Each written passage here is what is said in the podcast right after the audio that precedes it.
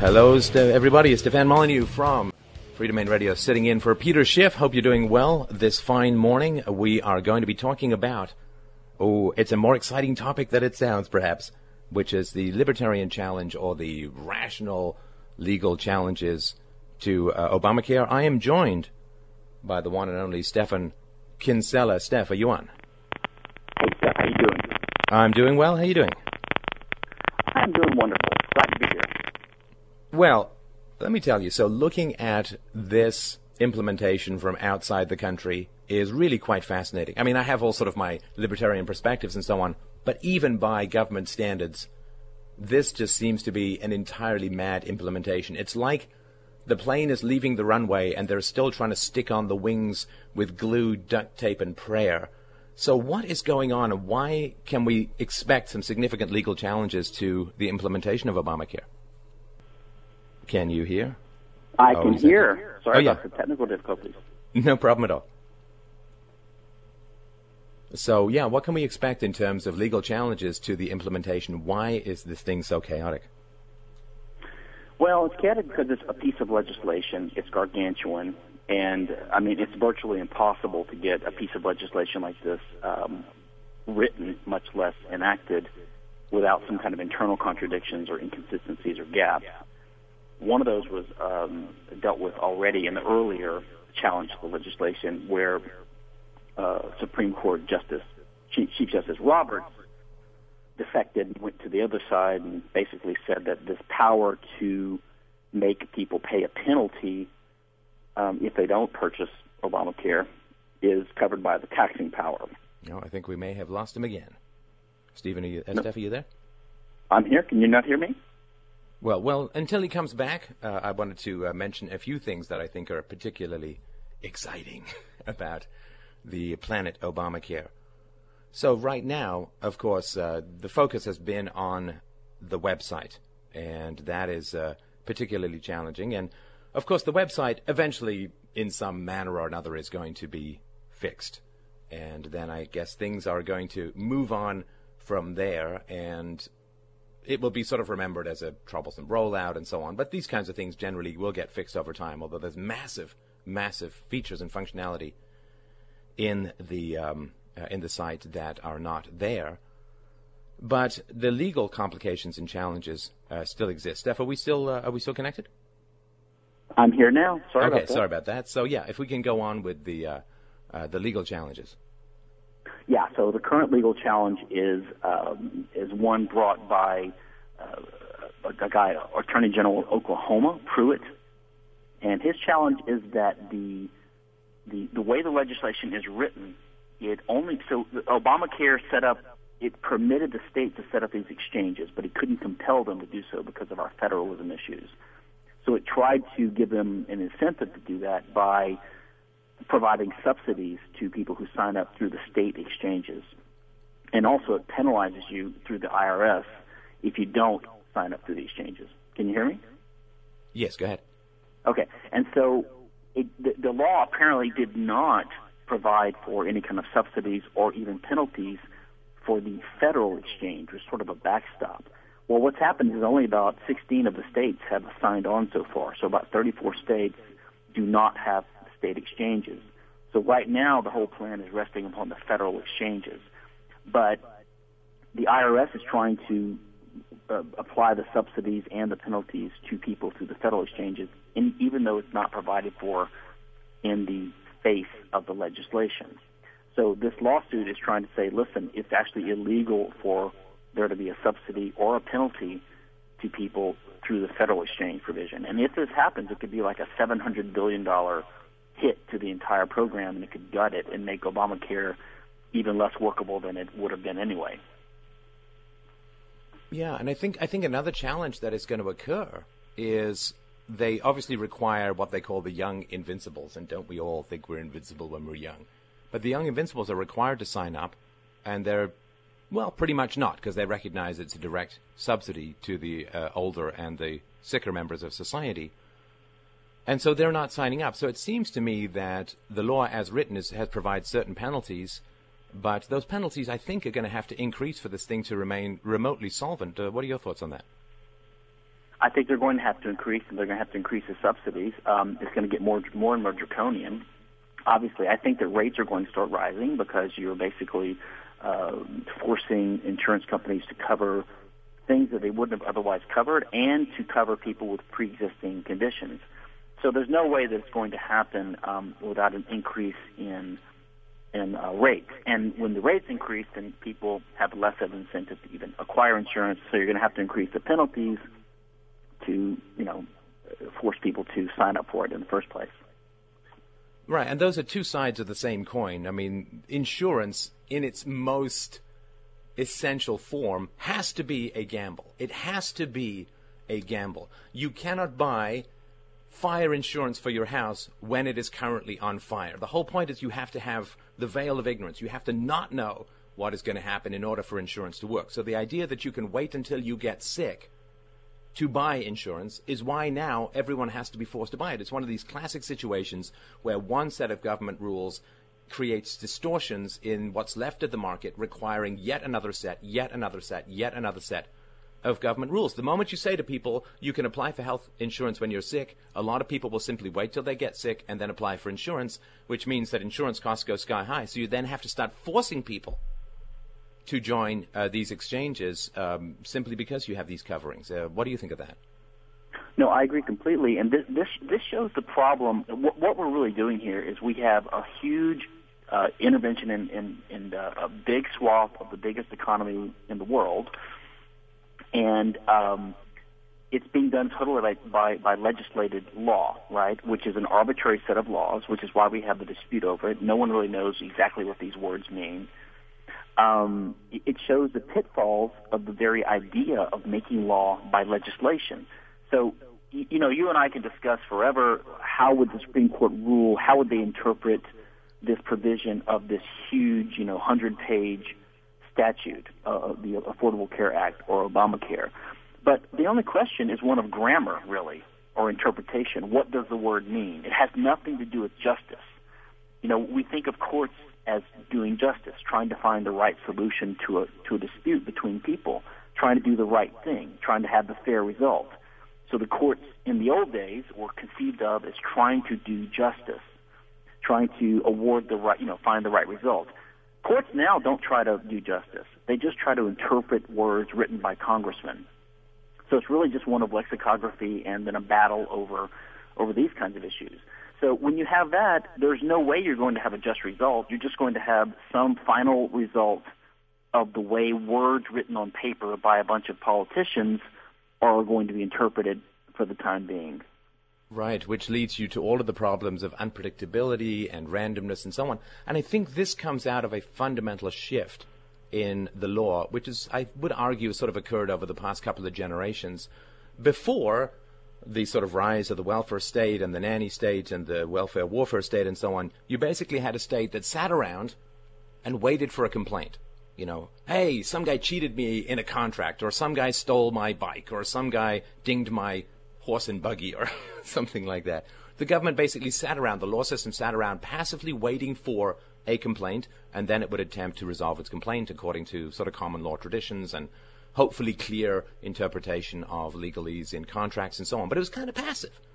Now you have these massive proactive social engineering topics. We're going to end poverty among the old. We're going to make the sick well again, and we're going to go forward, stride forward, and, and go in like the Borg, like all of these infinite tentacles of language, and we're going to make the world a better place. The government has become massively proactive.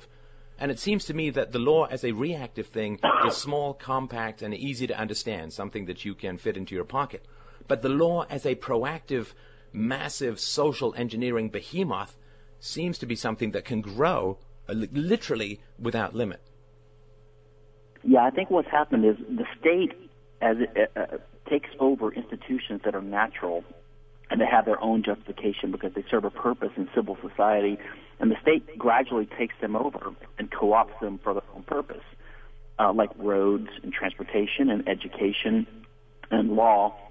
And, you know, the things that the government takes over, the state takes over. Uh, in fact, the state has taken over the government itself, the governing institutions of society. And they take them over so that over time, people identify these institutions with the state. So, for example, if you mention a road now, most people imagine a road built by the state. And some of them have trouble even imagining non-state built roads. Of course, the government, the state did not come up with roads. And the same thing with law. Um, so, and the government borrows the prestige of these things. So law had prestige and value in the eyes of the people because it was customary, it was traditional, it arose from voluntary interactions and a private attempt to solve disputes.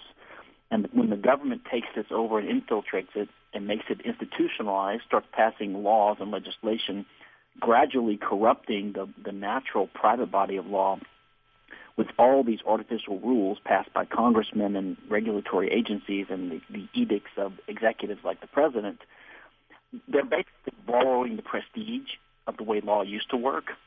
But over over time, it becomes apparent to the people that these laws are not just. I don't think most people now think they're doing something immoral if they fail to um, do exactly the right thing on an income tax return or they, if they break a speeding law or some other arbitrary immigration type law. They try to comply with it because there's a threat there, but the connection between morality and law is gradually being lost because the government is exercising more and more naked power under the false label of what used to be called law. And that is particularly tragic because people often tend to throw out the baby with the bathwater when, when you have a lot of irrational regulations and controls that people become hostile to or indifferent towards there tends to be a general respect, a disrespect for the law that grows, which is a shame because I mean I think there are good rules, good laws. I kind of like the thou shalt not kill, steal, murder, and rape, but uh, uh, I do actually have some problems with these this hyper regulation situation. And now the implementation, even from a cash standpoint, is completely mad. So recently, they've said that uh, well, we can't tell the insurance companies, we can't tell them exactly how much that uh, we need to uh, pay you. We can't tell you how much we need to pay you because we can't process the data. So just send us a bill for what you think we might owe you, and we'll kind of sort it out later. So from that standpoint, things are getting really, really dicey, and uh, I think it's either going to have to roll back or it's going to be the end of the remnants of the free market in healthcare. Uh, Steph, we're going to have a quick break. If you can stick around afterwards, we're going to talk IP, and if you can stick around even more after that, we'll take some calls. But uh, thanks so much. This is Stefan Molyneux for the Peter Schiff Show. We will be back after the break.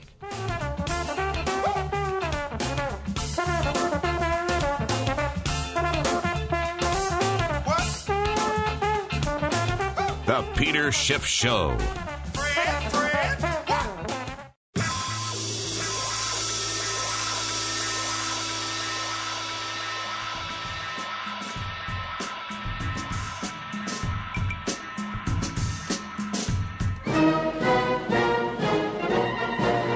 You've heard of Karl Marx, right?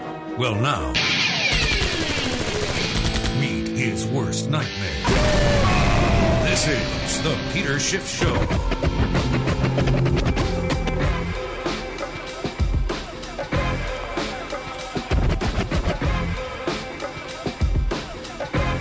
Hello, hello, everybody. This is Stefan Molyneux sitting in for Peter Schiff. I have the other Steph.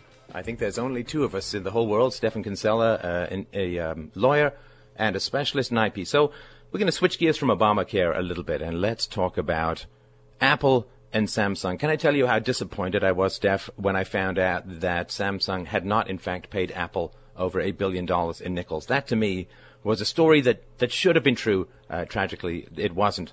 But what is going on with these two companies and what are some alternatives to patent trolls, patent wars, and all of the, you know, makes lawyers rich, makes entrepreneurs cry, and makes consumers poorer. What's going on with these two companies? What lessons can we learn? And what are some options that we can have instead of the current system? So what's going on is you have these large companies who are uh, taking advantage of the existing patent law system, which is spread around the globe, uh, exists in all the modern industrial com- countries. Um, and they're using the patent law system for what it was designed for, which was to stop competition. And that's what it does. It allows these large companies to acquire massive arsenals of patents, which they can use to stop small upstart competitors from even competing with them. And they can have big wars with the big guys, and they can pay millions and millions of dollars of fees to patent law firms to engage in these little skirmishes and battles. And at the end, they settle. They pay each other a royalty or something like that. They raise prices. They reduce innovation because they don't have to compete anymore because they have a patent they can rely on. And they pass the cost on to the consumers in the form of raised, increased prices.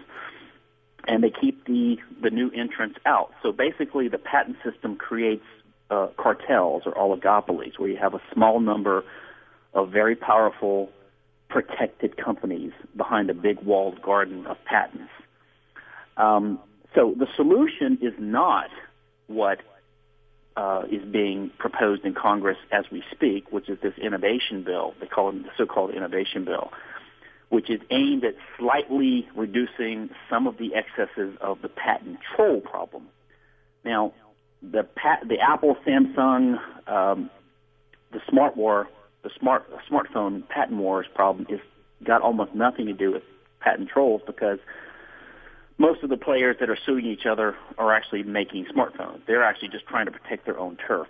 So the patent troll problem would not address this at all. The patent troll problem is just someone who has a patent on a product they don't make or manufacture, and, they just go out and they try to collect a little toll from people to keep making this. They sue them to get a little a little piece of the action.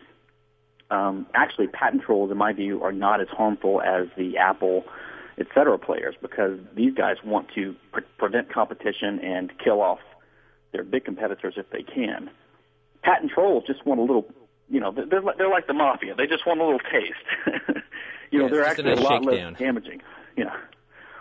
Um, the current pending legislation is so minor, and yet the patent industry is fighting it so hard. It shows that the prospect of real patent reform is almost zero. Um, the real solution is to just go around the patent system by using 3D printing and encryption and just cheating and piracy. That's really the only way to get around it, to ignore the state and to get away, find a way to get around the state. The, the current bill will only make it slightly harder for so-called trolls to initiate lawsuits in some cases. Um, an analogy would be to the current marijuana, cocaine, drug war that we have in the U.S.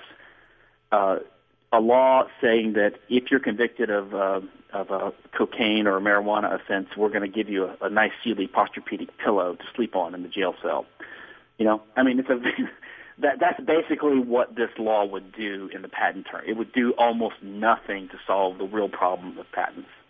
Now, most people think when you talk about patents uh, and you say, well, maybe we could find some way around patents, and there is, of course, a rich, you know, we, I love classical music. We actually would not have our classical music tradition if we'd had copyrights and patents back in the day when people were freely adapting each other people, other people's music and so on. And we know that actually quite factually because countries where there was no copyright and patent law had by far the greatest proliferation of musicians and have provided really the canon of, of Western classical musical tradition. But when you say about, well, maybe we could have a life without patents, and of course people immediately say, like they think if the government doesn't build the roads, we're all just going to fall into deep trenches in the ground. And people say, well, then there'll be no innovation. How are people going to get paid for their intellectual achievements and, and inventions and so on? How, why would people invest in anything if they couldn't monopolize the products and so on? And uh, I know you've you've talked about uh, responses to these objections. And what would you say to people who who would raise that? I mean, some of the some of the, the, the typical examples that they have raised in the past and they raise now, like Tang is a good example. They'll say that you know uh, uh, NASA and all the billions that you, the United States invested in the in the space program. People will say, "What did we get out of it?" And they'll say, "Well, we developed Tang for the astronauts to drink in outer space, some kind of sugary powdered orange drink." You know, um, it's just ridiculous. Uh, or even more substantial innovations, of course, they're not counting the cost of the money that went into that innovation. Could have been spent in the private economy if it had not been taxed away from its owners. Could have been spent on either consumer goods or development or business innovation or other things. So you can never tell what innovation you've lost because of the taxing power of the state and the regulatory power of the state. Um, the idea that we need the government to help us innovate is transparently absurd. The government is good at a couple of things. They're good at finding wicked weapons like the Moab, mother of all bombs, or the nuclear bomb, and then using them against innocent people. So the government is good at a couple of things. They're good at destruction and death and misery and uh, propagandizing the population, but I don't know if that's the kind of innovation we want to um, be in favor of. Yeah, better evil is not really the tagline that we want. So um, there is uh, a challenge uh, which I'd like to get from, from the listeners. If you'd like to call in, you can uh, ask uh, questions uh, as you like. Uh, we've got, of course, going into the second hour. We'll be back at six minutes